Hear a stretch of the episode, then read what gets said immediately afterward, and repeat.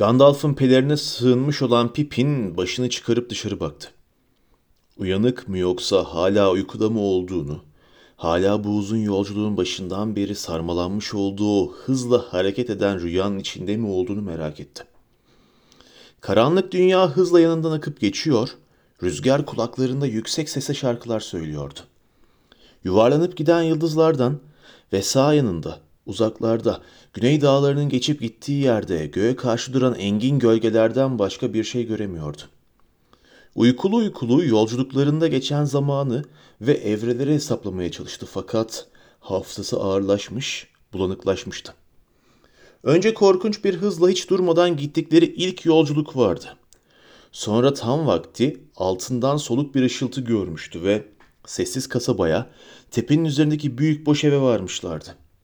Tam evin koruna altına girmişlerdi ki kanatlı gölge bir kez daha üzerlerinden geçmiş, adamlar korkuya kapılmışlardı. Fakat Gandalf ona tatlı sözler söylemiş ve Pippin bir köşede yorgun argın ama huzursuz bir şekilde adamların giriş çıkışlarını, konuşmalarını ve Gandalf'ın onlara emirler verişini belli belirsiz duyarak uyumuştu. Ve sonra yeniden gece boyu at sürdüler, sürdüler. Taşa baktığından beri bu ikinci yok, hayır, üçüncü gece olmuştu. O korkunç an aklına gelince çarpılmış gibi tamamen uyanıp titredi. Rüzgar tehditkar seslerle doluydu. Gökyüzünde bir ışık belirdi. Karanlık engellerin gerisinde sarı bir ateşin alevi tutuştu. Pippin bir an için korkup Gandalf'ın kendisini ne menem korkunç bir diyara taşıdığını düşünerek sindi. Gözlerini ovuşturdu. O zaman artık hemen hemen dolunay halini almış olan ayın doğu gölgeleri üzerinden yükselmekte olduğunu gördü. Demek ki gece daha pek ilerlememişti. Ve bu karanlık yolculuk daha saatlerce devam edecekti. Kıpırdanarak konuştu. Neredeyiz Gandalf diye sordu. Gondor diyarında diye cevap verdi büyücü. Anorian toprakları üzerinde gidiyoruz hala. Yeniden bir süre sessizlik oldu. Sonra bu da ne diye haykırdı Pipin. Aniden Gandalf'ın pillerine yapışarak. Bak alevler, kızıl alevler. Bu ülkede ejderhalar mı var? Bak bir tane daha. Cevap olarak atına yüksek sesle bağırdı Gandalf. Devam gölge Acele etmemiz lazım. Zaman az. Bak Gondor'un işaret kuleleri tutuşturulmuş. Yardım istiyorlar. Savaş alevlenmiş. Bak Amondin'de ateş var. Elekniyan'da alev. Bak hızla batıya uzanıyorlar. Nardol, Erelas, Minrimon, Kalendah ve Rohan sınırındaki Halifien. Fakat gölgeyle adımlarını yavaşlatarak yürümeye başladı. Ve sonra başını kaldırarak kişnedi. Karanlık içinden diğer atların cevap veren kişneme sesleri geldi. Hemen arkasından at nallarının gümbürtüsü duyuldu ve üç binici ayda uçan hayaletler gibi geçerek batıya doğru gözden kayboldular. Gölgeyle kendisini toparlayarak sıçradı. Gece gürüldeyen bir rüzgar gibi üzerinden akıyordu. Pippin'e yeniden uyku basmıştı. Gandalf'ın Gondor'un adetleri üzerine şehrin hükümdarının nasıl bu koca otlağın her iki sınırı boyunca tepelerin üzerine işaret kuleleri yaptırmış ve kuzeydeki Rohan ve güneydeki Belfalas'a haber götürmek üzere sürekli hazır bekleyen yeni atlar bulundurulan bu noktalarda karakollar kurmuş olduğuyla ilgili anlattıklarına pek kulak asmadı. Kuzeydeki işaret kuleleri tutuşturulmayalı çok olmuştu, dedi Gandalf. Gondor'un eski günlerinde buna pek ihtiyaç yoktu. Çünkü ellerinde yedi taşlar vardı. Pippin huzursuzca kıpırdadı. Uyu sen yine ve korkma, dedi Gandalf. Çünkü Frodo gibi Mordor'a gitmiyorsun. Minas Tirith'e gidiyorsun. Orada orada da bu zamanda herhangi bir yerde ne kadar mümkünse o kadar emniyette olacaksın. Eğer Gondor düşerse veya yüzük ele geçerse şair emniyetli bir yer olmaktan çıkar. Hiç içimi rahatlatmıyorsun dedi Pipin ama yine de üzerine uyku çöktü. Derin bir rüyaya dalmadan önce son hatırladığı batıya doğru ilerleyen mehtabın ışığını yakalayan bulutların üzerinde ada misali yüzen yüksek beyaz zirvelerdi. Frodo'nun nerelerde olduğunu, Mordor'a girmiş olup olmadığını ya da hayatta olup olmadığını merak etti. Frodo'nun da çok uzaklarda, gün gelmeden önce Gondor'un gerisinde batmakta olan aynı aya baktığını bilmiyordu. Pippin bazı seslerle uyandı. Saklanarak geçen bir günle yolculukla geçen bir gece daha geride kalmıştı. Alacakaranlıktı. Soğuk şafak vakti yaklaşmıştı yine. Etraflarında ürperten kurşuni bir pus vardı. Üzerinden teri tütmekte olan gölgeyle durdu. Ama boynunu mağrur bir şekilde kaldırmıştı. Hiç yorgunluk emaresi göstermiyordu. Sıkı sıkı pelerinlerine bürünmüş uzun boylu bir sürü adam duruyordu yanında. Onların arkasında da pusun içinden taştan bir duvar yükseliyordu. Yer yer yıkık dökük görünüyordu duvar. Ama daha gece sona ermeden hızla yapılan onarım işinin sesi duyulabiliyordu. Çekiçlerin sesi, malaların tıkırtısı ve tekerleklerin gıcırtısı. Meşaller ve aniden patlak veren alevler. Sis içinde orada burada donuk donuk ışıldıyordu. Gandalf yolunu kesmiş olan adamlarla konuşuyordu. Pippin dinledikçe tartışılan konunun kendisi olduğunu fark etti. Evet tabii ki seni tanıyoruz Mitrandir, dedi adamların başı. Sen yedi kapının parolasını biliyorsun ve o yüzden ilerlemekte serbestsin. Ama yol arkadaşını tanımıyoruz. Nedir o? Kuzey dağlarından çıka gelmiş bir cüce mi? Bu zamanda ülkemizde sadakatine ve yardım edeceğine güvendiğimiz silahlı ve güçlü adamlardan başka hiçbir yabancı istemiyoruz. Denethor'un huzurunda yemin ederek ona kefil olurum, dedi Gandalf. Ve yiğitliğe gelince, dış görünüşe bakıp da anlayamazsınız. Sen ondan iki misli uzun olduğun halde o senden çok daha fazla savaş ve tehlike atlattı Ingold. Şimdi de fırtınaların yaşandığı, haberler getirdiğimiz Isengard'dan geliyor. Omuzlarında büyük bir yorgunluk var. Yoksa onu uyandırırdım. Adı Peregrin'dir. Çok cesur bir insandır. İnsan mı? dedi Ingold kuşkuyla. Diğerleri güldü. İnsan diye bağırdı Pipin. Artık tamamen uyanmıştı. İnsan ha? Tabii ki bu doğru değil. Ben bir hobbitim ve bir insandan daha az yiğit sayılmam. Arada bir zaruret nedeniyle aksi doğruymuş gibi görülse de Gandalf'ın sizi kandırmasına izin vermeyin. Büyük işler başarmış insanların birçoğu bundan fazlasını söyleyemezdi, dedi Ingold. Ama Hobbit nedir? Bir buçukluk, dedi Gandalf. Hayır, efsane sözü edilen değil, diye ekledi adamların yüzlerindeki hayreti görünce. O değil ama onun akrabalarından biri. Evet ve onunla yolculuk yapan biri, dedi Pippin. Üstelik sizin şehirden Boromir de bizimle birlikteydi. Beni kuzeyin karlarından kurtardı ve sonunda beni bir sürü düşmana karşı korurken öldü. Sükut, dedi Gandalf. O acının haberi ilk önce babaya verilmeli. Bu zaten tahmin ediliyordu, dedi Ingold. Çünkü son zamanlarda burada tuhaf belirtiler vardı. Ama şimdi geçin hemen. Çünkü Minas Tirith hükümdarı oğluyla ilgili son haberleri taşıyan birini görmeye can atıyor. Bu ister insan olsun, isterse de Hobbit, dedi Pippin. Hükümdarınıza çok az bir hizmetim dokunabilir ama elimden ne gelirse yaparım. Cesur Boromir'in anısına. Hoşça kalasın, dedi Ingold ve adamlar gölgeleye yer açtılar. Gölgele de surdaki dar kapıdan geçti. İhtiyaç anında Denethor'a ve hepimize iyi nasihatler veresin Mitrandir diye bağırdı Ingold. Fakat keder ve tehlike haberleriyle geldin. Dedikleri gibi adetin olduğun üzere. Nadiren ve ihtiyaç anında geliyorum da ondan diye cevap verdi Gandalf. Nasihate gelince size Pelennor surunun tamire çok geç kaldığınızı söyleyebilirim. Artık kapınıza dayanan fırtınaya karşı en iyi savunmanız cesaretiniz olacaktır. Cesaretiniz ve size getirdiğim ümit. Çünkü getirdiğim haberlerin hepsi kötü değil. Lakin malalarınızı bırakıp kılıçlarınızı bileyin. İş akşamdan evvel biter, dedi Ingold. Burası savunma sırasında gerekecek son bölüm. Saldırıya en az açık olan yer burası. Çünkü bu kısım dostumuz Rohan'a bakıyor. Onlar hakkında hiçbir bilginiz var mı? Çağrımıza cevap verecekler mi sizce? Evet gelecekler. Fakat onlar arkanızda birçok savaşa girdiler. Ne bu yol ne de bir başkası emniyetli sayılmaz artık. Tetikte olun. Eğer Gandalf felaket tellalı olmasaydı şimdi Anorien'den çıka gelen düşman ordularını görürdünüz. Rohan süvarilerini değil. Hala daha öyle olabilir. Hoşça kalın ve sakın uyuyayım demeyin. Gandalf artık Rammas Ekor'un gerisindeki geniş topraklara geçmişti. İtilyen düşmanın gölgesi altına düştükten sonra büyük bir emekle inşa ettikleri dış sura Rammas Ekor diyordu Gondorlu insanlar. Sur dağın eteğinden 10 fersah kadar ilerliyor, sonra Pelennor kırlıklarını da çevreleyerek geri dönüyordu. Pelennor kırlıkları uzun yamaçlardaki zarif, bereketli kasaba toprakları ve Anduin'in derin düzlüklerine inen teraslar. Şehrin büyük cümle kapısından en uzak noktada, kuzeydoğuda sur dört fersah öteye uzanıyordu. Ve tam orada çatık kaşlı bir tepeden nehrin yanındaki uzun düzlüklere bakıyordu. Burada sur yüksek ve sağlam yapılmıştı.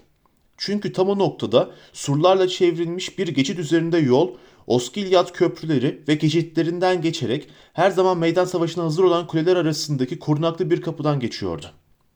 En yakın yerinde yani güneydoğuya bakan kısmında Sur şehirden bir fersah kadar ötedeydi. Burada Güney İtilyen'deki Emin Arnen dağlarında geniş bir dirsek çizerek giden Anduin ani bir şekilde batıya dönüyor ve dış sur hemen nehrin kıyısından başlıyordu.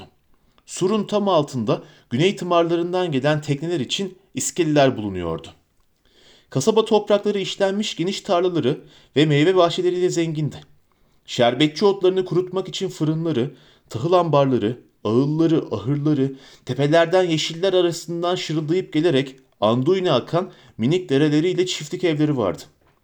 Yine de burada oturan çobanların ve çiftçilerin sayısı pek fazla değildi. Gondor halkının çoğu şehrin yedi dairesi içinde veya dağ sınırlarında, Losarnak'taki yüksek bir vadilerde veya iyice güneyde hızla akan beş ırmağın olduğu zarif Lebendin'de otururdu. Dağlar ve deniz arasında gözü pek bir halk yaşardı. Bunlar Gondor'un güvendiği insanlardı. Yine de kanları karışıktı.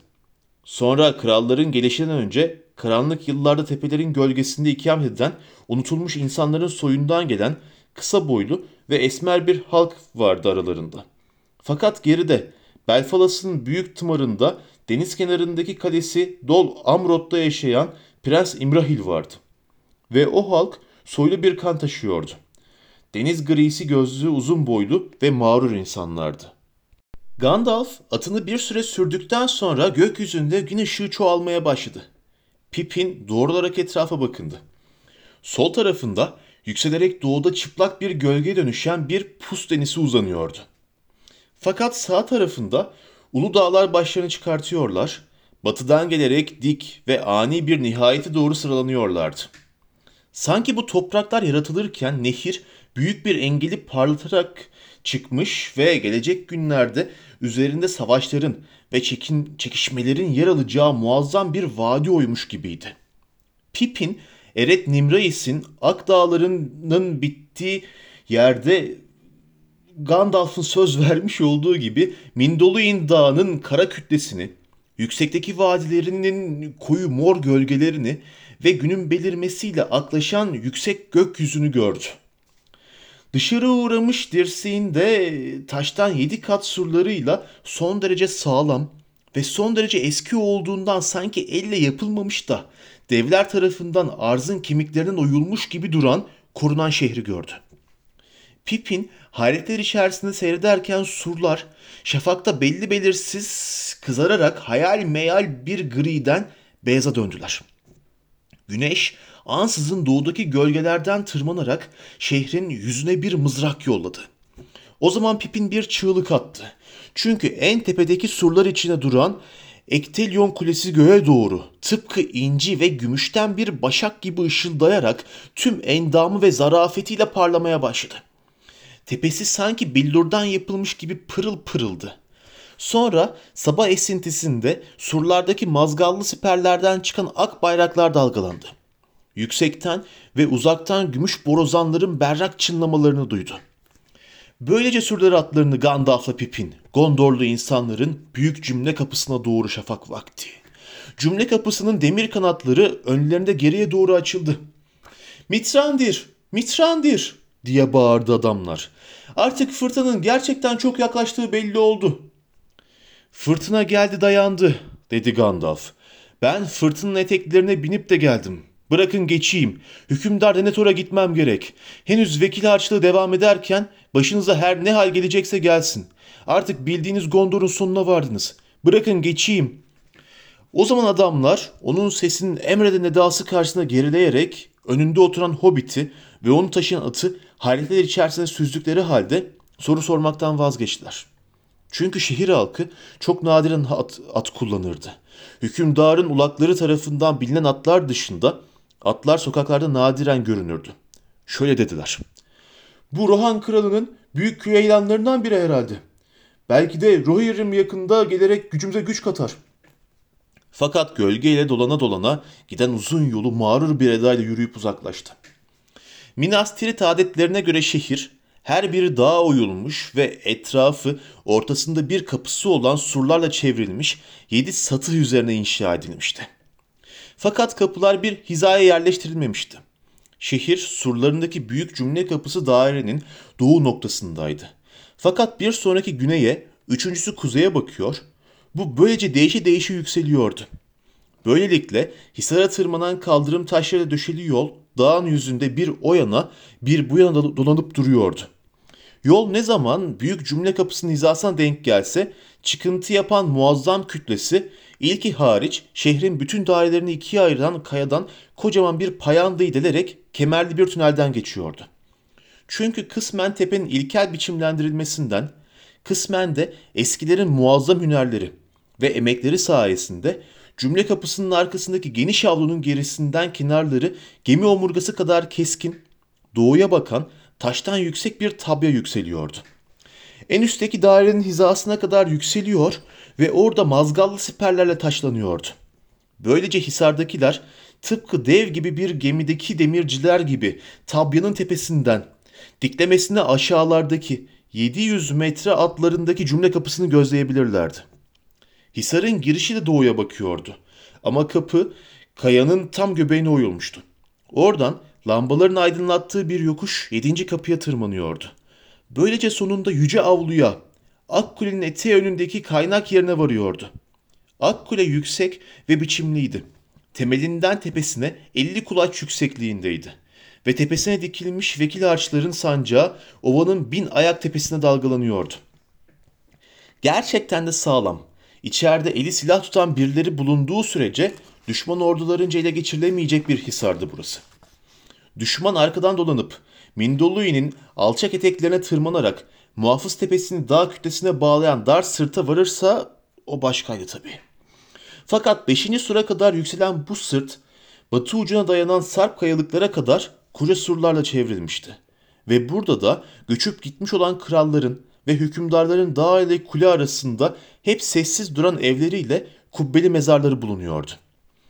Pippin gitgide artan bir hayretle hayalini canlandırmış olduğu her şeyden çok daha büyük ve çok daha harika olan, Isengard'dan daha büyük, daha güçlü ve çok çok daha güzel olan bu taştan koca şehre bakıyordu. Yine de aslında şehir yıl be yıl dökülüyordu. Daha şimdiden içinde rahat rahat barınabilecek insanların yarısı bile kalmamıştı. Her caddede üzerine garip ve kadim biçimlerde zarif harflerin uyulmuş olduğu kapılara ve kemerli cümle kapılarına sahip büyük evler veya avlulardan geçtiler. Pippin bu yazıların bir zamanlar burada yaşamış olan büyük adamlara ve akrabalarına ait olduğunu tahmin etti.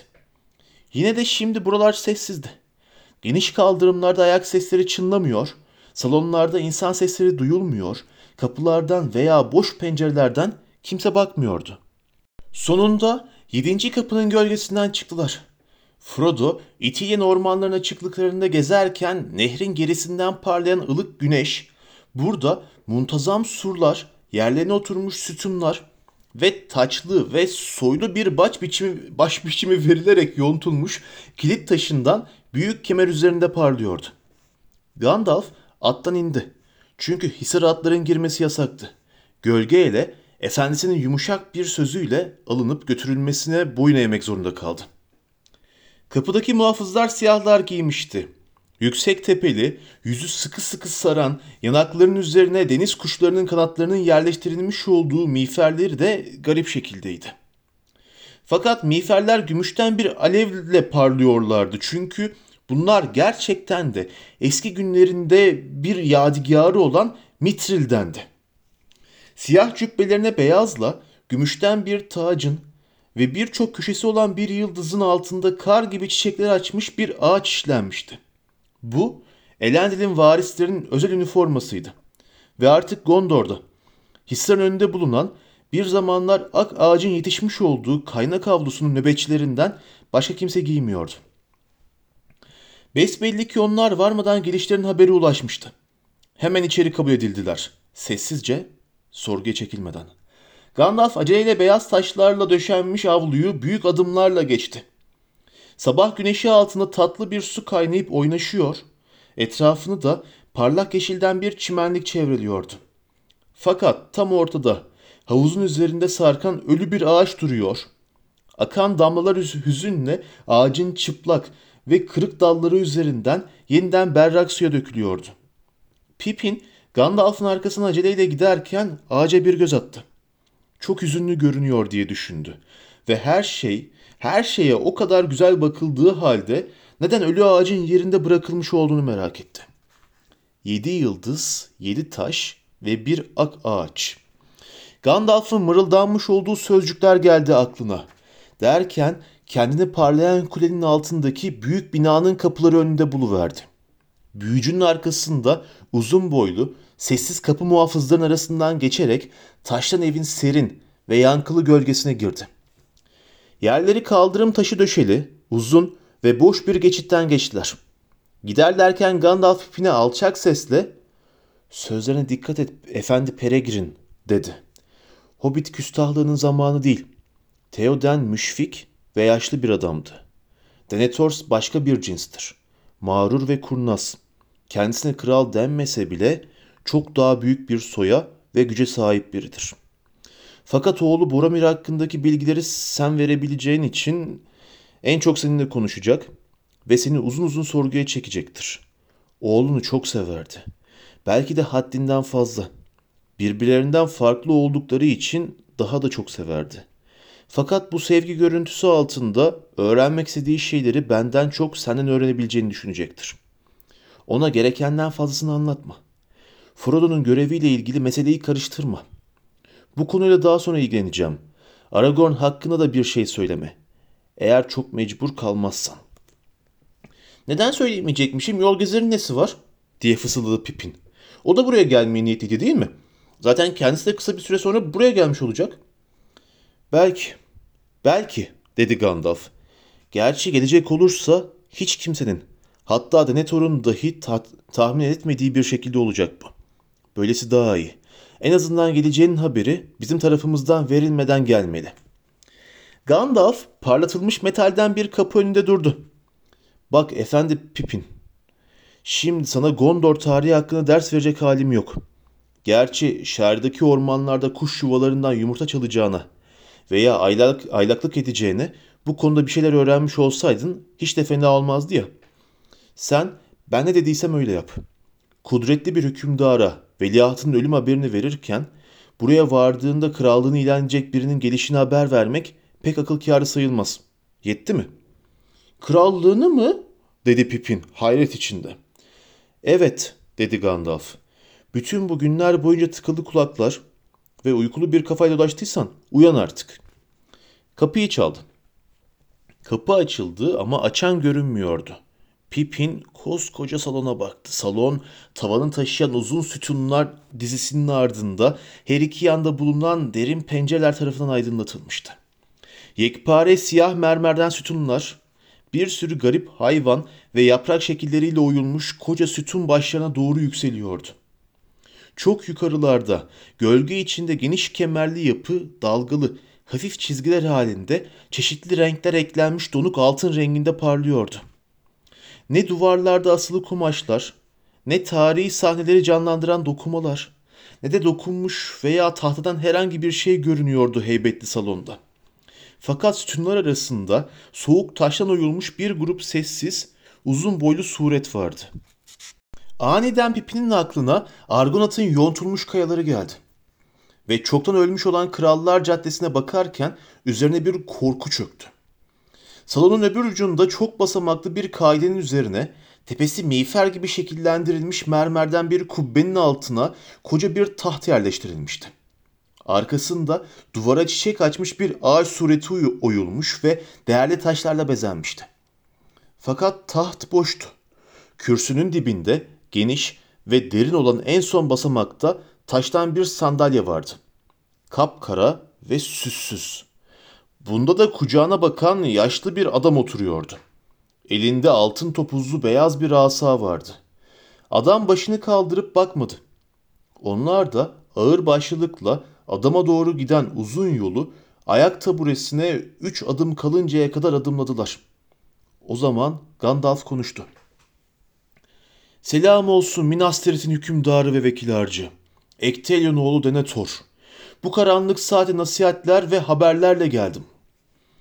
O zaman yaşlı adam başını kaldırarak baktı. Pippin adamın mağrur kemikli, fil dişi tenli, kara derin gözleri arasındaki uzun kemerli burnuyla derin çizgili yüzünü gördü. Bu yüz ona Boromir'den çok Aragorn'u hatırlattı. Karanlık gerçekten de şu saat, dedi yaşlı adam. Ve senin adetin de böyle zamanlarda gelmektir, Mitrandır. Lakin bütün işaretler Gondor'un yazgısının yaklaştığını gösterse de o karanlık bana kendi karanlığımdan daha aydınlık geliyor şimdi. Bana oğlumun ölümüne tanık olmuş birini getirdiğin söylendi. O, bu mu? Öyle, dedi Gandalf. İkisinden biri. Diğeri Rohanlı Theoden'le birlikte. Yakında buraya gelebilirler. Sizin de gördüğünüz gibi buçukluktur bunlar. Yine de kehanette adı geçen değil. Yine de bir buçukluk, dedi Denethor gaddarca. Bu isme karşı pek sevgi beslemiyorum. Çünkü o lanetli sözler düşüncelerimizi karıştırmak için gelmişti. Ve oğlumu ölümüne götüren belirsiz bir göreve sürüklemişti. Boromir'im, şimdi sana ihtiyacımız var işte. Onun yerine Faramir gitmeliydi. Gidebilirdi, dedi Gandalf.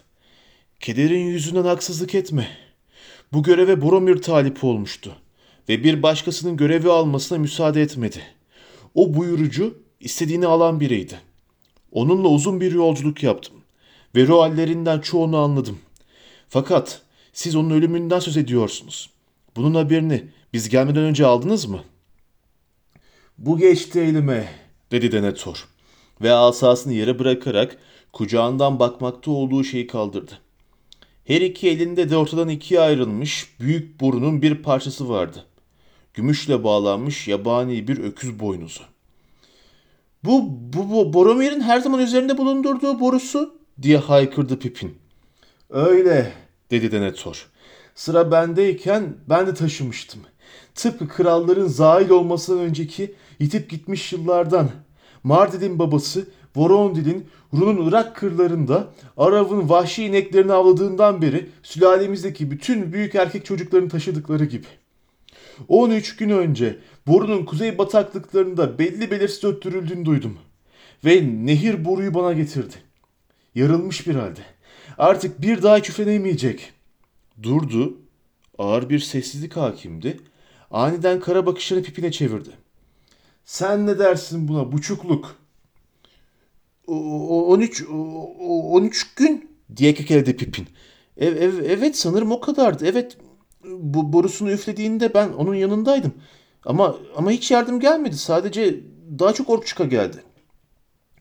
Demek öyle dedi Denethor. Bütün dikkatiyle Pipin'in yüzüne bakarak. Sen orada mıydın? Bana daha çok şey anlat. Neden hiç yardım gelmedi? Ve sen nasıl kaçtın da o, o kadar kudretli bir adam karşısında sadece orklar varken kaçamadı? Pippin kızararak korkusunu unuttu. En kudretli bir adam bile e, tek bir okla öldürülebilir dedi. Üstelik Boromir birçok okla delik deşik oldu. Onu en son gördüğümde bir ağacın dibine çökmüş, göğsüne saplanmış kara tüylü bir oku çıkartıyordu. Sonra baygınlık geçirdim ve beni tutsak ettiler. Bir daha onu ne gördüm ne de duydum. Fakat anısına çok büyük saygı duyuyorum çünkü çok yiğit biriydi. Bizi akrabam Meryadok'la beni kurtarabilmek için uğraşırken Karanlıklar Efendisi'nin askerleri tarafından pusuya düşürülerek öldü.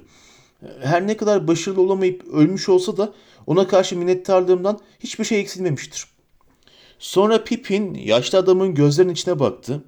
Çünkü hala o soğuk sesteki serzenişten ve alaydan dolayı incinmiş olan gururu garip bir biçimde oynaşıyordu içinde.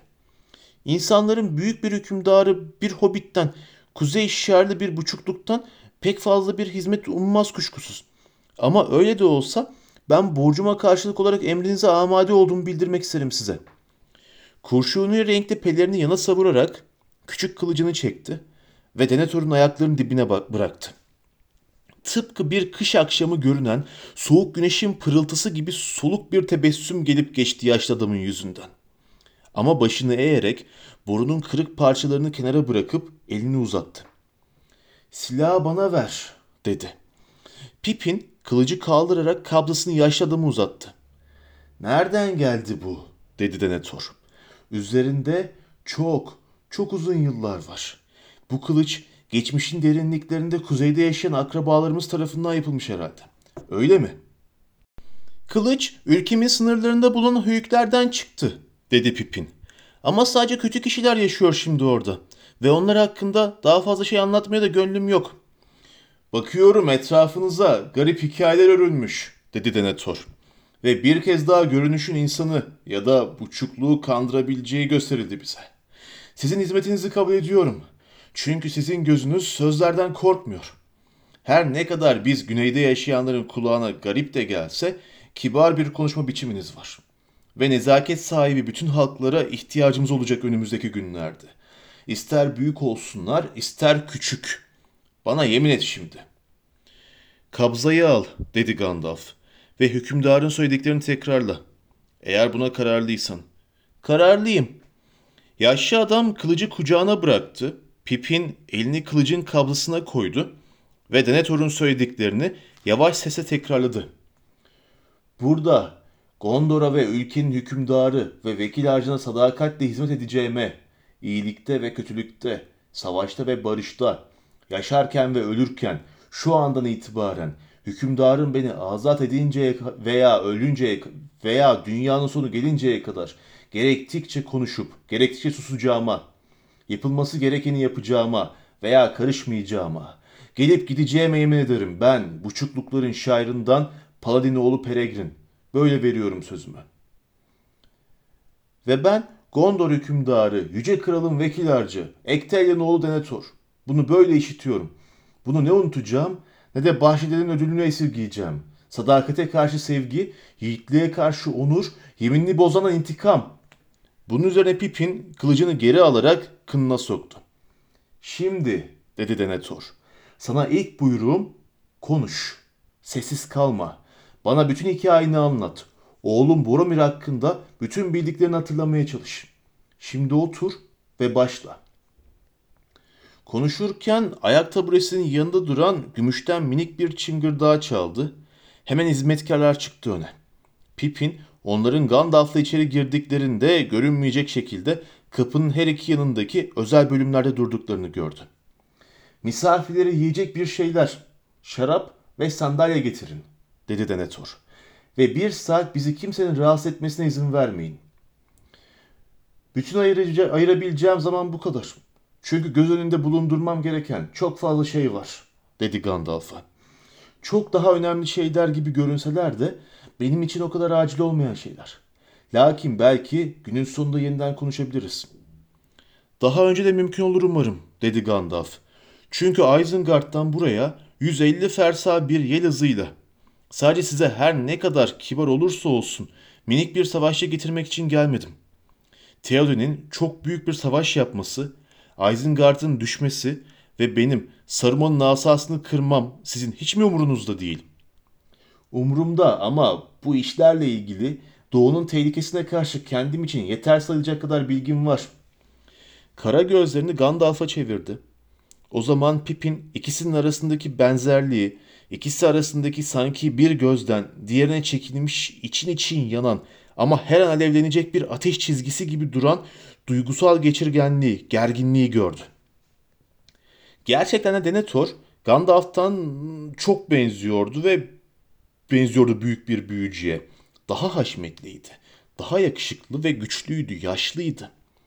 Ama yine görmek dışında bir duyuyla Pippin Gandalf'ın daha büyük bir güce, daha derin bir irfana ve gizlenmiş olan bir haşmete sahip olduğunu algıladı.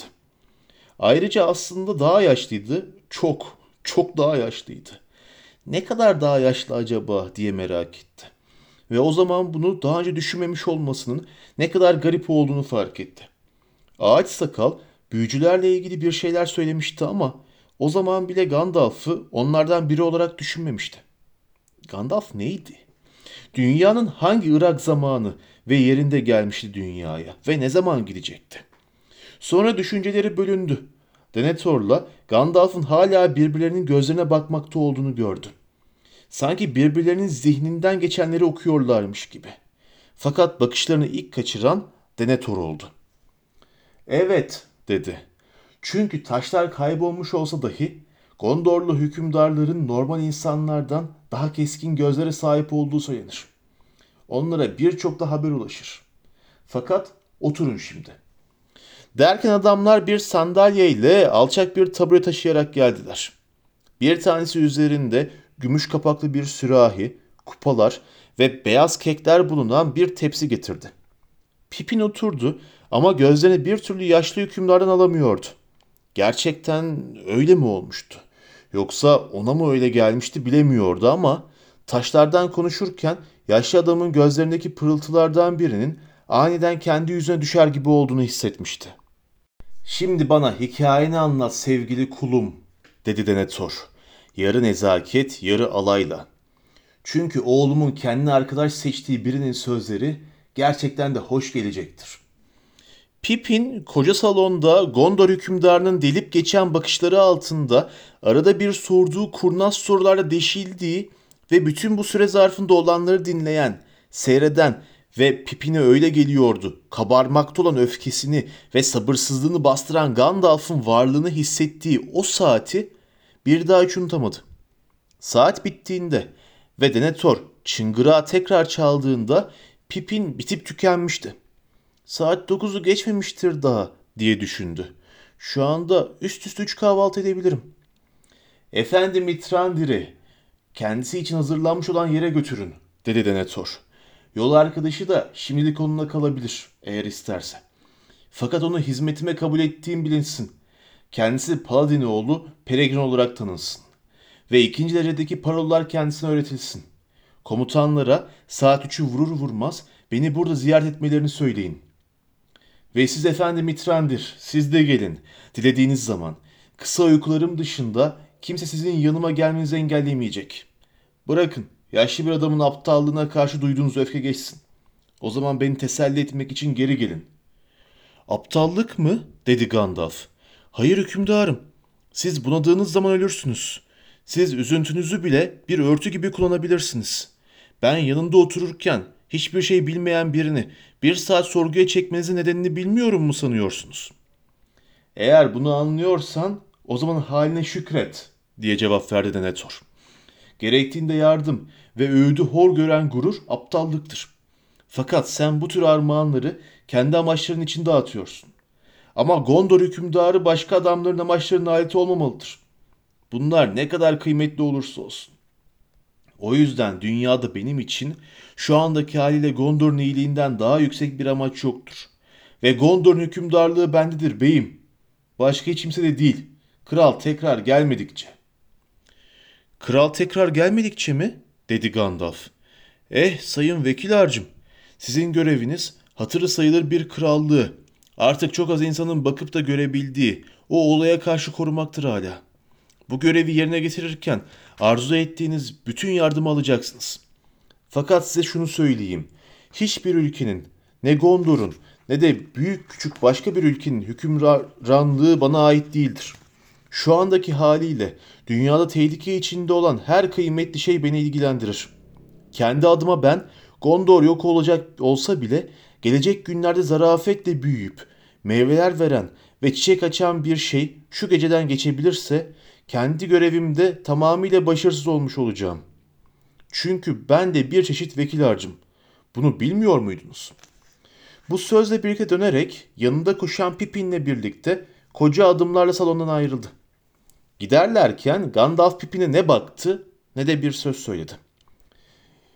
Mihmandarları onları salonun kapılarından çıkarttı. Kaynak avlusundan geçirerek taştan yüksek binalar arasındaki yola götürdü. Birkaç dönemeçten sonra tepe ile dağı birbirine bağlayan sırttan çok uzak olmayan bir yerde Hisar'ın kuzey tarafındaki surlarına yakın bir eve vardılar.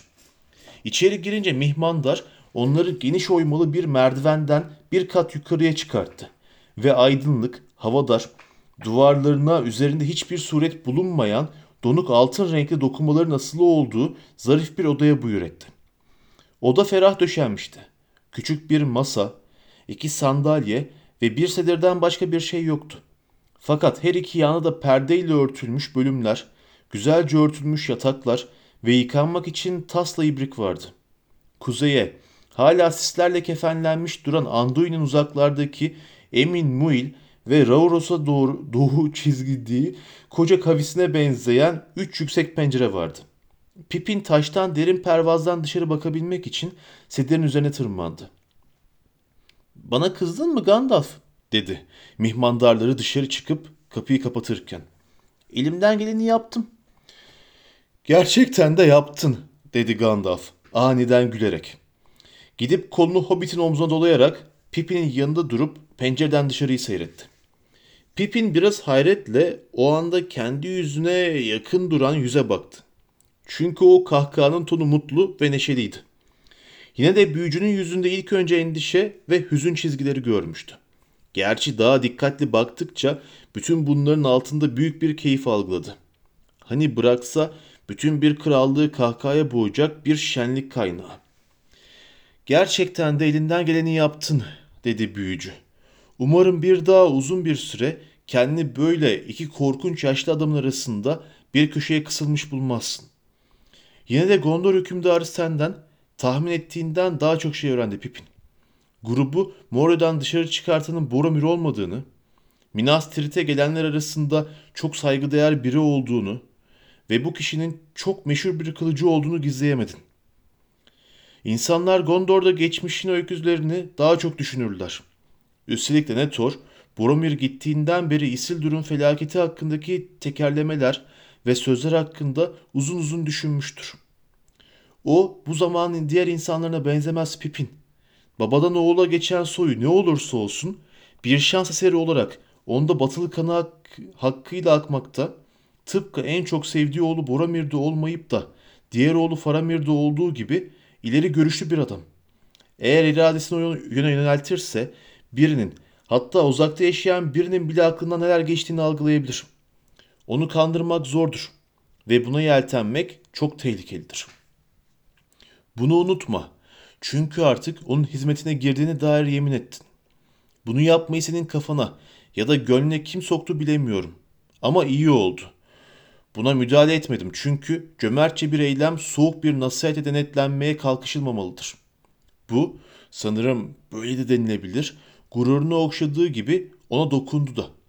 Ve en azından artık Minas Tirith'e dilediğin gibi dolaşmakta özgürsün. Görevin olmadığı zamanlar. Çünkü bu işin bir de başka yönü var. Artık onun emrindesin. O da bunu unut, unutmayacaktır. Hala dikkatli olman lazım. Sessizleşerek içini çekti. Yarının ne getireceği hakkında kafa patlatmanın alemi yok. Her şeyden önce daha uzun bir süre yarının bugünden daha kötü şeyler getireceği kesin. Ve buna mani olmak için yapabileceğim bir şey yok artık. Tahta kuruldu. Taşlar harekete geçti. Bulmayı çok istediğim taşlardan biri şu anda Denethor'un varisi olan Faramir. Onun şehirde olduğunu zannetmiyorum. Ama haber toplayacak vaktim olmadı. Gitmem gerekiyor Pipin. Hükümdarın bu divanına gidip öğrenebildiğimi öğrenmem lazım. Fakat hamle sırası düşmanda ve o da bütün oyunu kurmak üzere. Piyonlar da bunu görebilir. Gondoreri Paladini oğlu Peregrin. Herkes kadar. Bile kılıcını. Gandalf kapıya gitti, kapının ağzından geri döndü.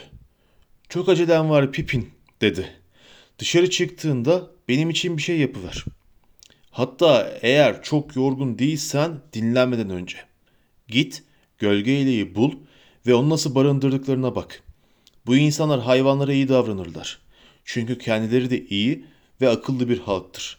Ama atlar hakkında bazılarına göre çok az bilgileri vardır. Bunu söyledikten sonra Gandalf dışarı çıktı. Tam o çıkarken Hisar'ın kulesinden tatlı ve berrak bir çan sesi duyuldu. Havadaki gümüş gibi gibi üç kez çaldı ve sustu. Sonra güneş doğalı üç saat olmuştu. Bir dakika sonra Pippin kapıya giderek merdivenlerden indi ve sokağa bakındı. Güneş artık sıcak ve parlaktı. Kuleler ve yüksek evler batıya doğru keskin hatlı gölgeler uzatıyordu. Mindolui'nin dağı beyaz miğferini ve karlı pelerinini mavi göğün yükseklerine kaldırıyordu. Şehrin yollarında silahlı adamlar gidip geliyordu. Sanki saat çalınca nöbetlerini ve nöbet yerlerini değiştiriyorlarmış gibi. Şarda saat dokuz derdik, dedi Pipin kendi kendine yüksek sesle. Bahar güneşinde açık bir pencere önünde güzel bir kahvaltı etmenin tam zamanı. Ah bir kahvaltı için neler vermezdim. Acaba bu insanlar kahvaltı ederler mi? Yoksa kahvaltı vakti geçti mi? Sonra akşam yemeği ne zaman ve nerede yerler acaba? Derken Hisar'ın ortasından dar sokaktan ona doğru gelmekte olan siyah beyaz giyinmiş bir adam dikkatini çekti. Pipin kendisini çok yalnız hissederek adam geçerken onunla konuşmaya karar verdi. Ama buna hiç gerek kalmadı. Adam doğrudan ona gel doğru geldi. Sen buçukluk peregrin misin? dedi. Bana senin hükümdarın ve şehrin hizmetine girmek için yemin ettiğin söylendi. Hoş geldin, dedi. Elini uzattı. Pipin de kabul etti. Ben Baron oğlu Ber Beregond. Bu sabah benim hiç işim yok. Sana parolaları ve bilmek isteyeceğin kesin olan bazı bilgileri öğretmek için yollandım. Kendi adıma ben de seninle ilgili bazı şeyler öğrenmiş olacağım. Çünkü daha önce bu ülkede hiç buçukluk görmemiştik. Ayrıca onlar hakkında bazı söylentiler duymuş olsak bile bildiğimiz öykülerin hepsinde de onlardan çok az söz edilir. Dahası sen Mitrandir'in arkadaşısın. Onu iyi tanır mısın? Şey dedi Pipin. Onu kısa hayatım boyunca tanıdım diyebiliriz. Son olarak da onunla uzaklara seyahat ettim fakat daha o kitapta okunacak çok şey var. Bense bir iki sayfadan fazlasını gördüğümü iddia edemem. Ama yine de belki onu birkaç kişi dışında herkes kadar tanıyorumdur. Grubumuzda onu gerçekten bir tek Aragorn tanıyordu sanırım. Aragorn mu? dedi Beregond. O da kim? Ay diye kekeledi Pipin. Bizle birlikte gelen adamın tekiydi. Şimdi Rohan'dadır herhalde. Duyduğuma göre sen de Rohan'daymışsın. O topraklarla ilgili de sana soracağım çok şey var. Çünkü beslediğimiz azıcık umudu da o insanlara bağlıyoruz. Fakat görevimi unuttum. Önce senin sorularına cevap vermeliyim. Şimdi ne yapmak isterdin Bay Efendi Peregrin? Aa şey dedi Pipin. Eğer cesaretimi toplasam şu anda aklımı kurcalayıp duran soruyu sorardım. Şey yani kahvaltı falan etmeye ne dersiniz? Yani demek istediğim yemeği ne zamanlar yersiniz? Yemekhaneniz nerede? Eğer varsa tabii. Ya hanlar bakındım ama akıllı ve kibar adamların evlerine vardığımız zaman bir yudum bira içme umuduyla ayakta kalmayı başardığım halde yukarı çıkarken bir tek han bile göremedim. Beregond ciddi ciddi baktı ona. Tam bir eski tüfeksin bakıyorum dedi. Kırlarda savaşmaya giden adamların hep bir sonra yemek yiyip içecekleri yerin umuduyla yaşadıkları söylenir. Gerçi ben yolculuk yapmış bir adam değilim şahsen. O halde bugün henüz yemek yemedin öyle mi? Şey yedim. Doğrusunu söylemek gerekirse yedim evet dedi Pipin. Ama hükümdarınızın şefkati sonucu bir kupa şarap ve bir iki beyaz kekten fazlasını değil. Fakat bunun acısını beni bir saat sorguya çekerek çıkarttı ki bu da sorguya çekileni acıktıran bir şeydir. Beregond güldü. Masada küçük adamlar büyük işler başarır deriz. Fakat sen kahvaltını Hisar'daki herhangi bir adam kadar iyi etmişsin. Üstelik daha da saygın bir biçimde. Burası bir kale, bir nöbetçi kulesi ve şimdi de savaş halindeyiz. Güneşten önce kalkıp kurşuni ışık altında bir lokma bir şey yiyoruz. Ve şafak vakti göreve gidiyoruz. Ama üzülme. Pipi'nin yüzündeki ümitsizliği görerek tekrar güldü. Sabah ağır işi olanlar sabahla öğle arasında kendilerini güçlendirmek için bir şeyler daha yer. Sonra öğlen vakti veya görevimizin izin verdiği bir vakitte hafif bir öğle yemeğimiz olur. Sonra insanlar günün yemeği için toplanırlar. Günün kavuştuğu saatlerde öyle bir şenlik hala olabilir. Hadi biraz yürüyelim. Sonra gidip biraz yiyecek bir şeyler bulup burçtaki mazgallar arasında yiyip içer, şu latif sabahı seyrederiz. Bir, bir, bir dakika dedi Pipin kızararak. Aç gözlük ya da müsaade ederseniz açlık diyelim. Aklımdan çıkıvermiş. Ama Gandalf sizin deyiminizle Mitrandir. Rohan'ın önemli bir küheylanına. Söylendiğine göre onu Mitrandir'in emrine verdiği halde kralın göz bebeği olan atı gölgeliğe bakmamı söyleyivermişti bana. Sanırım yeni sahibi onu birçok insanı sevdiğinden daha çok seviyor. Ve eğer bu şehirde onun hatırı sayılıyorsa gölge eleğe de büyük bir saygıyla davranmamız gerekir. Bu Hobbit'e davrandığınızdan daha büyük bir şefkatle eğer mümkünse. Hobbit mi? dedi Beregond. Biz kendimize böyle diyoruz dedi Pippin. Bunu öğrendiğime memnun oldum dedi Beregond. Çünkü artık garip aksanların güzel bir muhabbeti engellemediğini söyleyebilirim. Hobbitler hoş konuşan bir halk. Fakat hadi beni bu güzel at hakkında bilgilendir. Ben hayvanları severim. Onları bu taştan şehirde nadiren görürüz. Çünkü halkım dağlardaki vadilerden gelmiş. Ondan önce de İtilyen'den. Fakat korkma, ziyaretimiz kısa olacaktır. Sadece nezaketen bir selamlama. Sonra oradan kilere gideriz. Pippin, gölgelerin güzelce barındırılmış ve bakılmış olduğunu gördü. Çünkü 6. dairede Hisar'ın surları dışında birkaç hızlı atın barındığı birkaç güzel ahır bulunuyordu. Hükümdarın ulaklarının barınaklarının hemen yanında. Elçiler her zaman Denethor ya da onun başkomutanı tarafından acil bir emirle bir yerlere yollanmak için hazır bekliyorlardı. Fakat o anda bütün atlar ve biniciler dışarıda uzaktaydılar. Pippin ahıra girerken gölgeli kişnedi ve başını çevirdi. Günaydın dedi Pippin.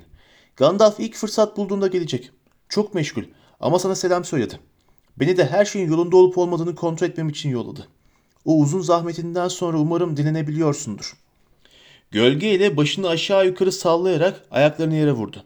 Fakat Beregond'un başını hafifçe elleyip göğsünü okşamasına izin verdi.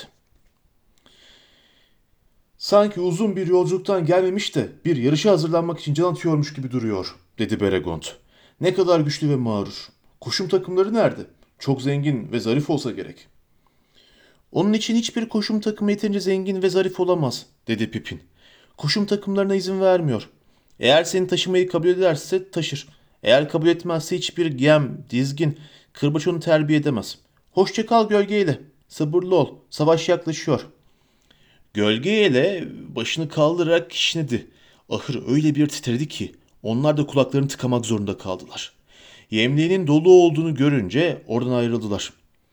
Şimdi sıra bizim yemliğimizde dedi Beregond ve Pipin'i yeniden Hisar'a yani Büyük Kule'nin kuzey tarafına doğru yönlendirdi. Orada lambalarla aydınlatılmış geniş bir pasaja varan uzun ve serin merdivenlerden aşağıya indiler. Yan taraflardaki duvarlarda kapaklar vardı. Bunlardan bir tanesi açıktı. Burası muhafız birliğin deposu ve kileri dedi Beregond. Selam olsun Targon diye seslendi kapaktan içeri. Henüz çok erken ama burada hükümdarın emrine kabul ettiği yeni biri var. Sıkı bir kemerle uzaktan uzun bir yoldan at sürmüş. Üstelik bu sabah da onu yoran bir görevi olmuş. Ve karnı aç. Neyin varsa ver bize. Oradan ekmek, tereyağı, peynir ve elma aldılar. Kış stoğunun son kalıntıları buruş buruş ama sağlam ve tatlıydı er elmalar. Ayrıca bir matara yeni doldurulmuş bira, tahta tabaklar ve kupalar da aldılar. Bunların hepsini bir sepete koyup tekrar güneşe çıktılar. Beregond, Pipi'nin dışarı, dışarı doğru çıkıntı yapan büyük burcun doğu ucunda, surlarında pervazın altında oturma yeri bulunan bir yere götürdü. Buradan dünyanın üzerindeki sabaha bakabiliyorlardı. Yiyip içtiler. Bir Gondor ve Gondor'un gelenekleri ve görenekleri hakkında bir şair ve Pipi'nin görmüş olduğu diğer garip diyarlar hakkında konuşuyorlardı. Ve onlar konuştukça Beregon hayreti bir kat daha artıyor ve oturduğu yerden kısa bacaklarını sallayıp duran ya da mazgaldan aşağıdaki topraklara bakmak için oturduğu yere parmaklarının ucuyla basan bu hobite daha da büyüyen bir hayranlıkla bakıyordu. Açık konuşacağım efendi Peregrin dedi Beregond. Bize bir çocuk gibi görünüyorsun. Dokuz yaş geçirmiş bir oğlan çocuğu gibi aşağı yukarı. Ama yine de bizim aksakallı adamlarımızın çok azının bildiği tehlikelerle baş etmiş, harikalar görmüşsün. Hükümdarımızın kendisine söylediklerine göre eskiden adet olduğu gibi soylu bir hizmetkar seçmesini bir kapris zannetmiştim. Fakat şimdi öyle olmadığını anlıyorum. O yüzden aptallığımı bağışlamanı isterim. Bağışlıyorum dedi Pipin.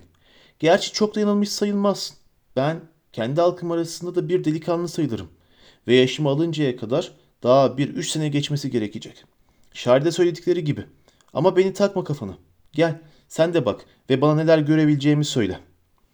Güneş tırmanıyordu ve aşağıdaki vadide ve sisler kalkmaya başlamıştı. Son sisler de tam tepelerinden doğudan sertleşmeye başlayarak esen ve Hisar'ın bayraklarını ve ak sancaklarını dalgalandırıp çekiştiren yelle taşınan beyaz bulut hüzmeleri arasında yüzerek uzaklaşıyordu.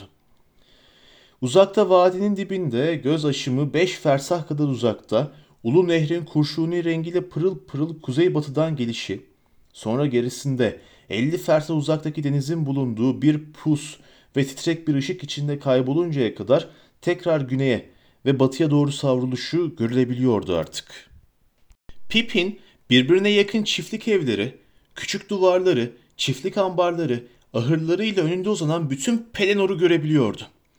Ama hiçbir yerde ne büyük baş ne de başka bir cins hayvan göremiyordu. Yeşil tarlaları bir sürü yol, iz geçiyordu ve burada epey bir hareket vardı. Sıra halinde büyük cümle kapısına doğru ilerleyen yük arabaları, kapıdan geçip giden yük arabaları, arada bir atlının biri atını sürüp geliyor, atın sırtından atlayıp aceleyle şehre gidiyordu. Fakat trafiğin çoğu ana yoldan dışarı doğru akıyordu. Ana yolda güneye dönüyor, sonra nehirden daha keskin bir viraj alıyor, tepelerin eteklerini yalayarak gözden kayboluyordu. Yol genişti ve çok iyi döşenmişti. Doğu kenarında atlılar için geniş ve yeşil bir şerit, bunun gerisinde de bir sur vardı. Atlara ayrılmış yolda atlar dört nala bir ileri bir geri gidip duruyorlardı ama yol güneye giden üstleri örtülü büyük yük arabalarıyla tıkanmış gibiydi. Fakat kısa bir süre sonra Pipin her şeyin gayet iyi ayarlanmış olduğunu gördü. Yük arabaları üç sıra halinde ilerliyordu. Atlarla çekilen bir sıra daha hızlı, öküzlerin çektiği rengarenk zarif haşaları olan büyük yük arabaları daha yavaş ilerliyordu. Yolun en batı kenarındaysa adamların zahmetle yürüttüğü bir sürü küçük el arabası vardı. Bu Tumladen ve Losnarak vadilerine ve dağ köylerine oradan da Lembeni'de giden yol dedi Beregond. Gitmesi gereken yaşlı, çocuk ve kadınları korunaklı bir yere taşıyan son yük arabaları da gidiyor işte. Hepsinin öğleden önce cümle kapısından geçmesi, yolun da bir fersah mesafeye kadar boşaltılması gerekiyor. Emir böyleydi. Bu üzücü bir gereklilik. İçini çekti. Belki de ayrılanların çok azı bir daha buluşabilecek. Üstelik bu şehirde her zaman çok az çocuk olmuştur. Fakat artık hiç kalmadı. Ayrılmayı kabul etmeyen ve yapacak bir şeyler bulabilen birkaç de, genç delikanlıdan başka. Benim oğlum da onlardan biri. Bir süre sessiz kaldılar. Pipin sabırsızlıkla doğuya bakıp duruyordu. Sanki her an binlerce orkun tarlalar üzerine yağmaya başlayacağını beklermiş gibi.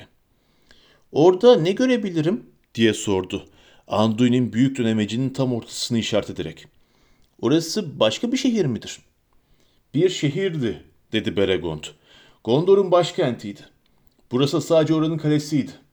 Orası düşmanlarımızın yıllarca önce ele geçirip yaktığı Anduin'in her iki yakasına kurulmuş olan Oskilet harabeleri. Yine de Denethor'un gençlik yıllarında orayı geri almıştık. Oturmak için değil, birileri karakol bulundurmak ve kuvvetlerimizin geçmesi için köprü kurmak amacıyla. Sonra lanetli süvariler Minas Morgul'dan çıka geldi. Kara süvariler mi? dedi Pipin gözlerini açarak. Gözleri eski korkunun yeniden uyanmasıyla büyümüş ve kararmıştı. Evet karaydılar dedi Beregond. Görüyorum ki sen de onlar hakkında bir şeyler biliyorsun. Gerçi hikayelerinde onlar hakkında hiçbir şey anlatmadın ama. Onları biliyorum dedi Pipin yavaşça. Ama onlardan şimdi bu kadar yakındayken bu kadar yakındayken söz etmem. Birdenbire susarak gözlerini nehrin yukarısına kaldırdı ve ona bütün görebildiği sadece engin ve tehditkar bir gölgeymiş gibi geldi. Belki de gördüğü aralarındaki yaklaşık 20 fersahlık puslu hava yüzünden sivri tepeleri yuvarlanmış gibi duran görüş alanının sınırındaki dağlardı. Belki de sadece buluttan bir duvardı ve bunun da gerisinde daha derin bir karanlık vardı. Fakat seyrettikçe sanki bu karanlık yavaş yavaş güneşin alanını boğmak için daha da büyüyüp yoğunlaşıyor gibi gelmişti ona. Mordor'a bu kadar yakınken mi? dedi Beregont yavaşça. Evet, işte orada. Çok nadiren alırız adını ağzımıza. Ama her zaman o gölgenin görüntüsü önünde yaşadık. Bazen daha solgun ve daha uzak durur. Bazense daha yakın, daha koyu. Artık büyüyor ve koyulaşıyor. O yüzden bizim de korkumuz ve endişemiz artıyor. Lanetli süvariler bir yıldan daha kısa bir süre önce geçitleri ele geçirdiler. Ve en iyi adamlarımızın birçoğu öldürüldü. Sonunda düşmanı batı kıyılarından geri süren Boromir olmuştu. Oskilyat'ın beri yakası hala elimizde. Kısa bir süredir. Fakat artık oraya yeni bir saldırı yapılmasını bekliyoruz. Belki de gelmekte olan savaşın en önemli saldırısı. Ne zaman? dedi Pippin. Bir tahminin var mı? Çünkü dün gece işaret kulelerini ve ulakları gördüm. Gandalf bunun savaşın başladığının bir işareti olduğunu söyledi. Aşırı derecede acele ediyordu. Fakat şimdi her şey yeniden yavaşlamış gibi. Bunun nedeni artık her şeyin hazır olması, dedi Beregond. Bu dalmadan önce alınan son derin nefes. Ama neden dün gece işaret kuleleri yakılmıştı? Kuşatma altına alındıktan sonra yardım çağrısı yapmak için çok geç kalınmış olur, diye cevap verdi Beregond. Ama hükümdarın ve komutanların niyetlerini bilmiyorum. Bir sürü haber alma yolları vardır onların. Üstelik hükümdar Denethor başka adamlara benzemez. O uzakları görebilir. Kimileri onun geceleri kuledeki yüksek tavanlı odada tek başına oturduğunu, düşüncesini bir o yana bir bu yana çevirdiğini ve her nasılsa geleceği de okuyabildiğini söylüyor. Hatta zaman zaman düşmanın bile aklına girip onunla boğuşarak aklını araştırabiliyormuş. Zaten o yüzden yaşlanmış. Zamanından önce yıpranmış. Fakat her neyse. Efendim Faramir ülke dışında. Tehlikeli bir görevle nehrin öbür tarafında. Bazı haberler göndermiş olabilir. Ama işaret kulelerinin tutuşturulmasına neyin sebep olduğunu bana soracak olursan bence bu dün Lebenlin'den gelen haber yüzündendi. Güneydeki Umbarlı korsanlar tarafından yollanmış büyük bir filo Anduin'in ağzına doğru yaklaşıyormuş. Uzun zamandır Gondor'un kudretinden korkmuyorlar. Düşmanla ittifak yapmışlardı. Şimdi onun amacına hizmet etmek için ağır bir darbe indiriyorlar. Çünkü bu saldırı yiğit ve kalabalık halkları olan Nevenlin ve Belfalas'tan beklediğimiz yardımın çoğunu uzaklaştıracak. O sebeple aklımız daha çok Rohan'a doğru meylediyor.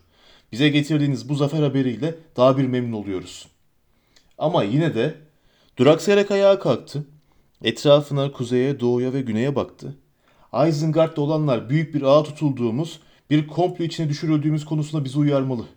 Bu artık kaleler için çekişme, İtilyen'den veya Anoriyen'den çıkıp akınlar düzenleme, pusu kurma, çapoculuk yapma değil.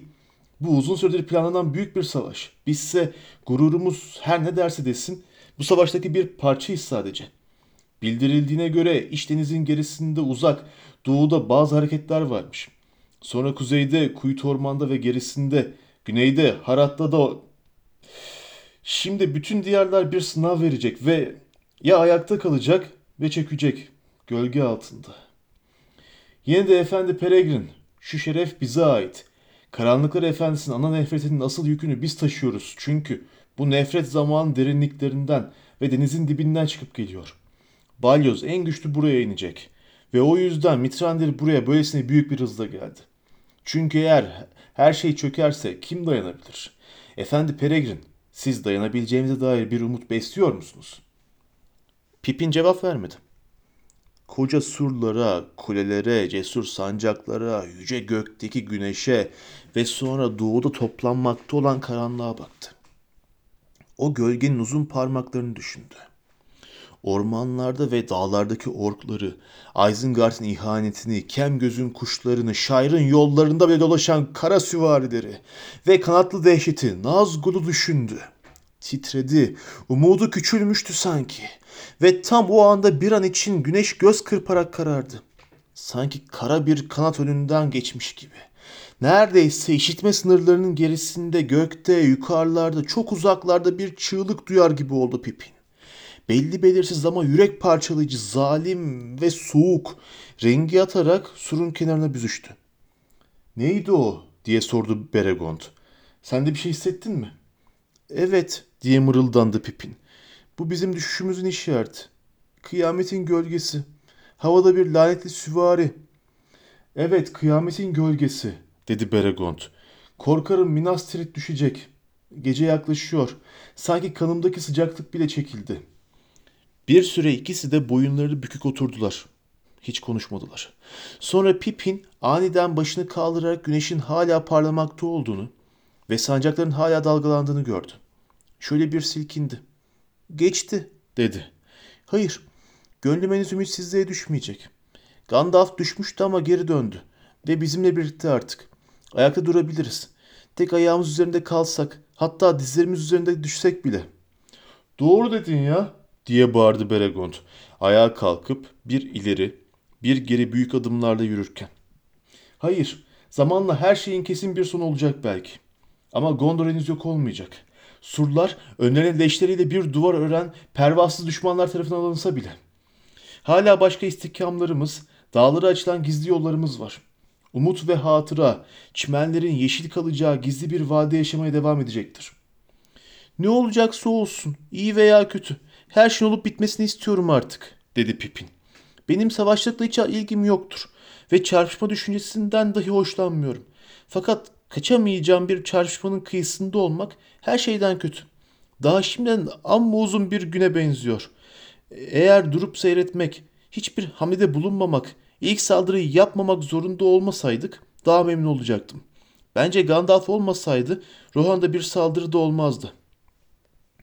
Ah işte orada birçok kişinin yarasına parmak basmış oldun, dedi Beregond. Fakat Faramir dönünce her şey değişebilir. O cesurdur. Birçoğun tahmininden daha cesur.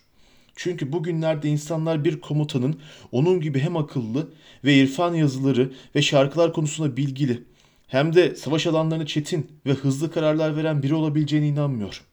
Ama Faramir öyle bir. Boromir kadar pervasız ve sabırsız değil. Ama azimkarlığı da onun aşağı değildir. Yine de ne yapılabilir ki?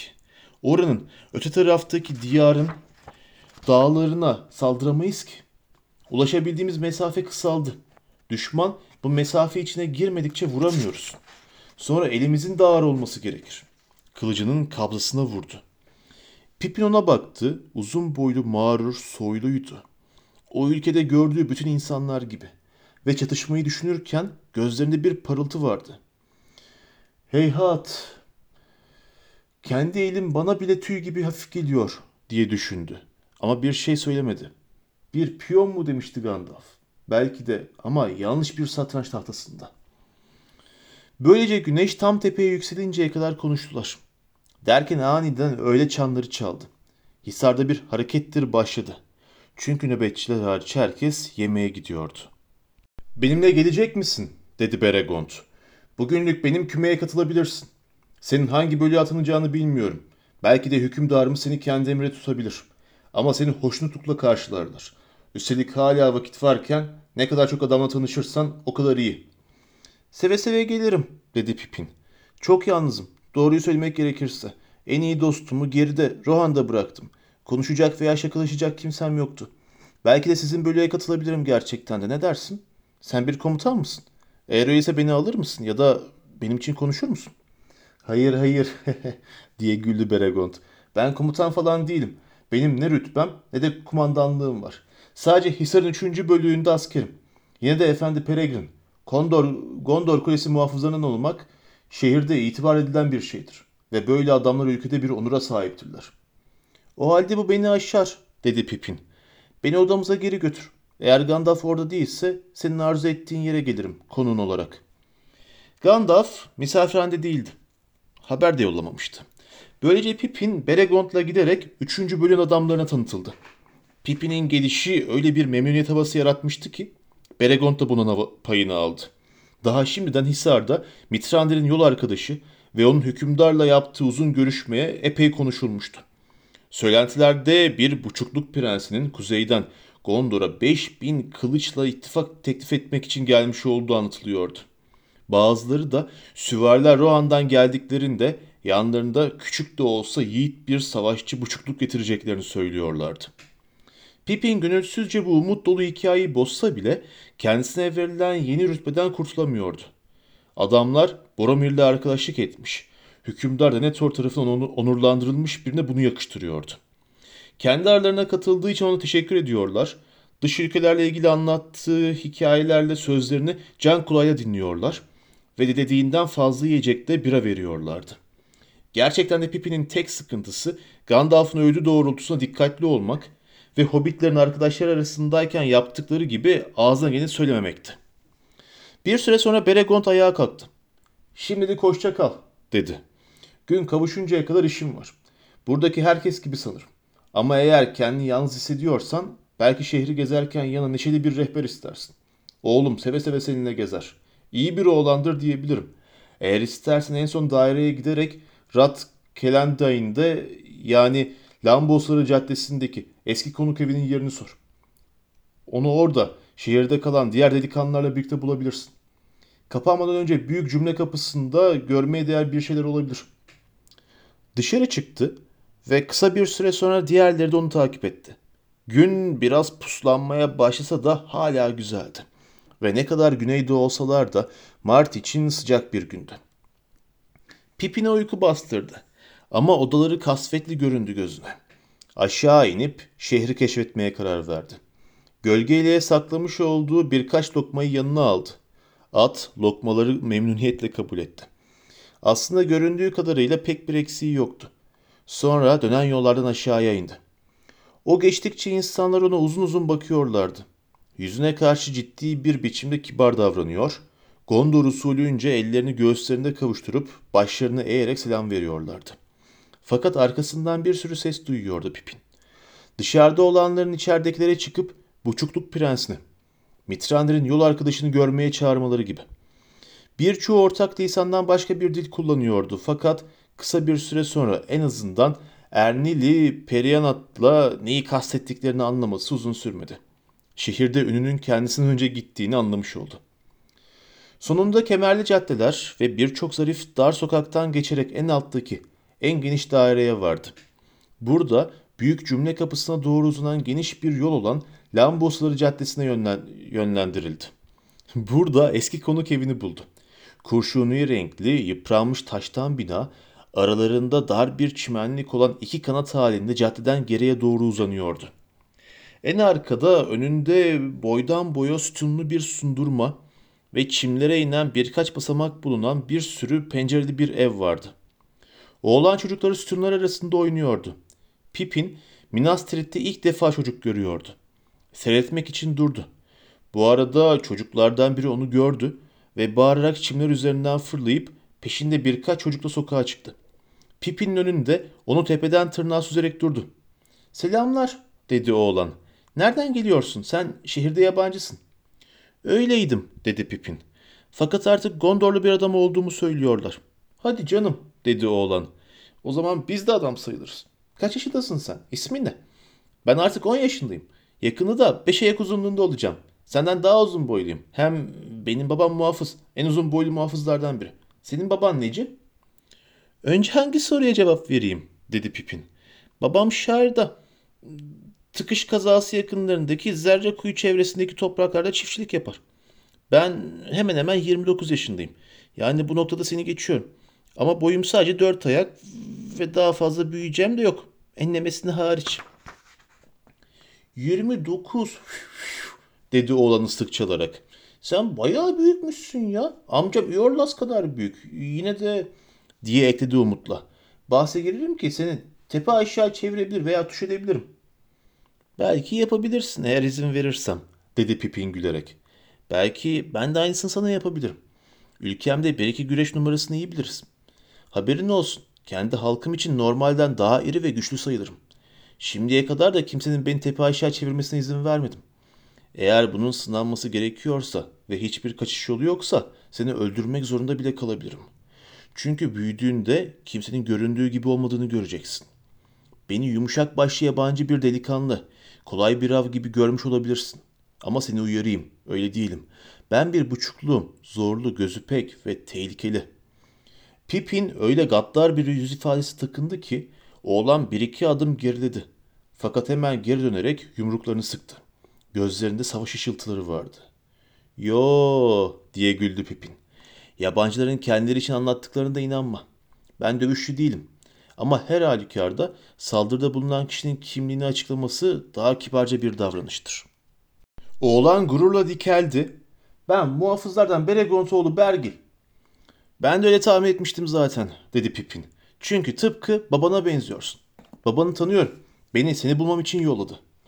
O zaman niye ben söylemedin? dedi Bergil ve aniden yüzü asıldı.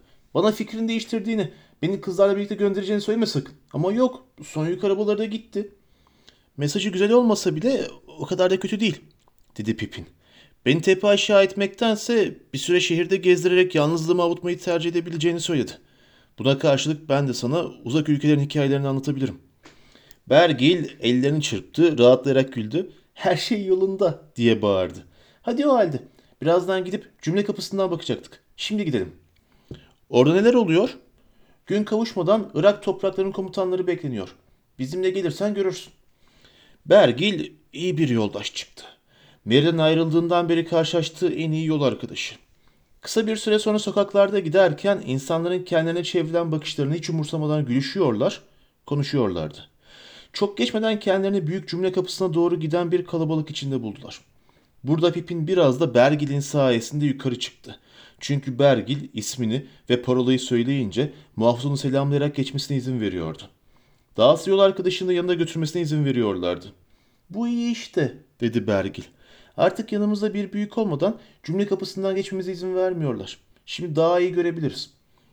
Cümle kapısının gerisinde yolun kıyısında ve Minas Tirith'e uzanan bütün yolların birleştiği büyük döşeli alanda adamların oluşturduğu bir kalabalık vardı. Bütün gözler güneye dönmüştü. Kısa bir süre sonra fısıldaşma yükseldi. Orada, uzakta bir toz bulutu var. Geliyorlar. Pipin ve Bergil kalabalığın önüne doğru kendilerine yol açtılar ve beklemeye başladılar. Belli bir uzaklıktan borular öttü. Tezahürat sesleri onlara doğru fırtına uğultusu gibi gümbürdedi. Sonra yüksek borazan sesleri duyuldu. Etraflarındaki herkes bağırışıyordu. For long, for long diye seslendiğini duydu Pipin adamların. Ne diyorlar diye sordu. For long geldi diye cevap verdi Bergil. Bizim Losanak hükümdarı Şişman Forlong. Benim atalarımın yaşadıkları yerden. Yaşa işte geldi. İşte yaşasın Forlong. Başı çeken kalın bacaklı koca bir at yürüyerek geldi. Üzerinde geniş omuzlu, koca kuşaklı ama yaşlı, ak sakallı olsa da zırhlara bürünmüş, siyah miğferli, uzun ve ağır bir mızrak taşıyan biri oturuyordu. Arkasında tozlar içinde baştan aşağı silahlı, kocaman savaş baltaları taşıyan bir dizi adam yürüyordu. Yüzleri asıktı. Pipi'nin Gondor'da o ana kadar gördüğü adamlardan daha kısa, biraz daha esmer adamlardı. For long diye bağırıyordu adamlar. İyi yürekli, iyi dost for long. Fakat Losanaklı adamlar geçip gittikten sonra şöyle mırıldandılar. Çok azlar. 200 kadar. Ne bu böyle? Biz bunun 10 mislini umuyorduk. Kara filo yüzünden olmalı. Güçlerin sadece onda birini ayırmışlar. Yine de hiç yoktan iyidir. Böylece C kötü günde Gondor şehrini savunmak için gelen bölükler, Irak topraklarının adamları şehre varmış, selamlanmış, tezahürat görmüş ve cümle kapısına içeri alınmıştı. Fakat hep çok az, hep umduklarından veya ihtiyaç duyduklarından çok daha azdılar. Yayan olarak ilerleyen hükümdarların oğlu Dervori'nin ardından gelen Ringlo Vadisi adamları 300 kadar, Mortunt'un yaylarından Büyük Karakök Vadisi'nden uzun Duinhir'le oğulları Duilin ve Derufin'le ve 500 okçu, Anfalas'tan uzaktaki uzun kıyıdan türlü çeşit bir dizi adam, avcılar, çobanlar, köylüler, hükümdarları Golaskil'in hanedanı olanlar hariç hiçbirine doğru dürüst silah yok. Lamedon'dan başlarında komutanları olmayan birkaç gaddar görünüşü dağlı. Etir'den balıkçılar, gemilerden ayrılabilen yüz kadar balıkçı. Yeşillere bürünmüş, yakışıklı 300 adamıyla Pinat Gelin'deki yeşil tepelerden Zarif Hirloin ve son olarak en mağrurları yanında gemiyle gümüş kuğu nişanı taşıyarak bayrakları bulunan hükümdarın akrabası Dol Amrot Prensi İmrahil ile gri atlara binen tam teçhizatlı bir bölük silahşör. Ve bunların gerisinde beyler gibi uzun boylu, gri gözlü, kara saçlı, bir yandan yaklaşırken bir yandan şarkı söyleyen silahlı 700 adam. İşte hepsi bu kadardı. Topu topu 3000'den az adam. Daha fazla gelemiyordu. Haykırışları ve ayaklarının gümbürtüsü şehre girerek gitti. Seyirciler bir süre sessizce durdular. Toz havada asılı kaldı çünkü rüzgar durmuştu. Akşam ağır bir akşamdı. Daha şimdiden kavuşma saati yaklaşmış, al renkli güneş Mindolui'nin gerisine dolanmıştı. Şehre gölge çöktü. Pippin yukarı baktı. Ona gökyüzü kül rengini almış gibi geldi. Sanki üzerlerinde geniş bir toz ve duman bulutu asılı kalmış. Ve ışık da bunun arasından donuk donuk geçip geliyormuş gibi. Fakat batıda yitmekte olan güneş bütün dumanı tutuşturmuştu. Ve şimdi de Mindoluin korlarla beneklenmiş yanmakta olan kesif dumanın önünde kapkara duruyordu. Böylece bitiyor hoş bir gün gazap içinde, dedi yanındaki olanı unutarak. Öyle olacak eğer gün kavuşma çanlarından evvel geri dönmezsem, dedi Bergil. Hadi işte cümle kapısının kapandığını bildiren borazan çalınıyor. El ele şehre geri döndüler. Kapanmadan içeri giren son kişilerdi. Lambosası Caddesi'ne vardıklarında kulenin çanları tüm heybetiyle çalıyordu. Birçok pencerede ışıklar parladı. Evlerden ve silahlı adamların surlar boyunca sıralanan koğuşlarından şarkı sesleri gelmeye başladı. Şimdilik hoşça kal, dedi Bergil. Babama selam söyle ve bana selam yolladığı arkadaş için de ona teşekkür et. Ne olur yakında yine gel. Neredeyse savaş olmasaydı da biraz eğlenebilseydik diye diyesim geliyor. O zaman Losanak'ta dedemin evine giderdik. Baharda orada olmak çok güzeldir. Ormanlar, tarlalar çi- çiçek içindedir. Fakat belki yine de oraya birlikte gidebiliriz. Hükümdarımızı hiç yenemeyecekler. Sonra benim babam da çok yiğittir. Hoşça kal, yine gel. Ayrıldılar ve Pipin Hisar'a doğru aceleyle gitti. Yol ona uzun geldi. Hem bunalmış hem de acıkmıştı. Üstelik gece de hızla ve tüm karanlığıyla çöküyordu. Gökyüzüne tek bir yıldız bile göz kırpmıyordu. Kargaşa arasında e, gün yemeğine geç kalmıştı. Beregond onu memnuniyetle karşıladı ve oğlundan gelen haberleri dinleyebilmek için yanına oturttu. Yemekten sonra Pippin bir süre orada kaldı. Sonra izin istedi çünkü üzerinde garip bir sıkıntı vardı ve artık Gandalf'ı yeniden görebilmeyi çok istiyordu. Yolunu bulabilir misin? dedi Beregond. Hisar'ın kuzey tarafında oturmuş oldukları küçük binanın kapısında. Kara bir gece. Üstelik şehir ışıklarının karartılacağı emri geldiğinden beri daha da kara bir gece. Surlardan dışarıya hiç ışık sızmayacakmış. Ayrıca sana başka bir emir daha ileteyim. Yarın sabah erkenden hükümdar denetorun huzuruna çağrılacaksın. Korkarım seni üçüncü bölüye vermeyecekler. Yine de yeniden görüşmeyi umabiliriz. Hoşça kal. İyi uykular. O da masaya bırakılmış küçük bir fener dışında karanlıktı. Gandalf ortalıkta yoktu. Sıkıntı Pippin'in üzerine daha da ağır bir şekilde çöktü. Sıraya tırmanarak pencereden dışarı bakmaya çalıştı. Fakat bu tıpkı bir mürekkep gölüne bakmak gibi bir şeydi. Aşağı inerek kepengi kapattı ve yattı. Bir süre yatakta Gandalf'ın dönüş seslerini bekledikten sonra huzursuz bir uykuya daldı. Gece bir ışıkla uyandırıldı. Gandalf'ın gelmiş olduğunu, odayı bölen perdenin gerisinde bir ileri bir geri yürüdüğünü gördü. Masada mumlar ve parşömen ruloları vardı. Büyücünün iç geçirdiğini ve mırıldandığını duydu. Faramir ne zaman dönecek? Hu hu dedi Pipin başını pencere, perdeden uzatarak. Beni tamamen unutmuş olduğunu zannetmiştim. Geri döndüğünü gördüğüme çok memnun oldum. Uzun bir gündü. Fakat gece çok kısa olacak dedi Gandalf. Buraya geri geldim. Çünkü bir süre tek başıma huzur bulmam lazım. Sen uyumalısın. Hala bir yatakta yatma fırsatın varken. Şafak'la seni yeniden hükümdar denetorun yanına götüreceğim. Hayır, Şafak'ta değil. Çağrıldığın zaman götüreceğim. Karanlık başladı. Artık şafak olmayacak.''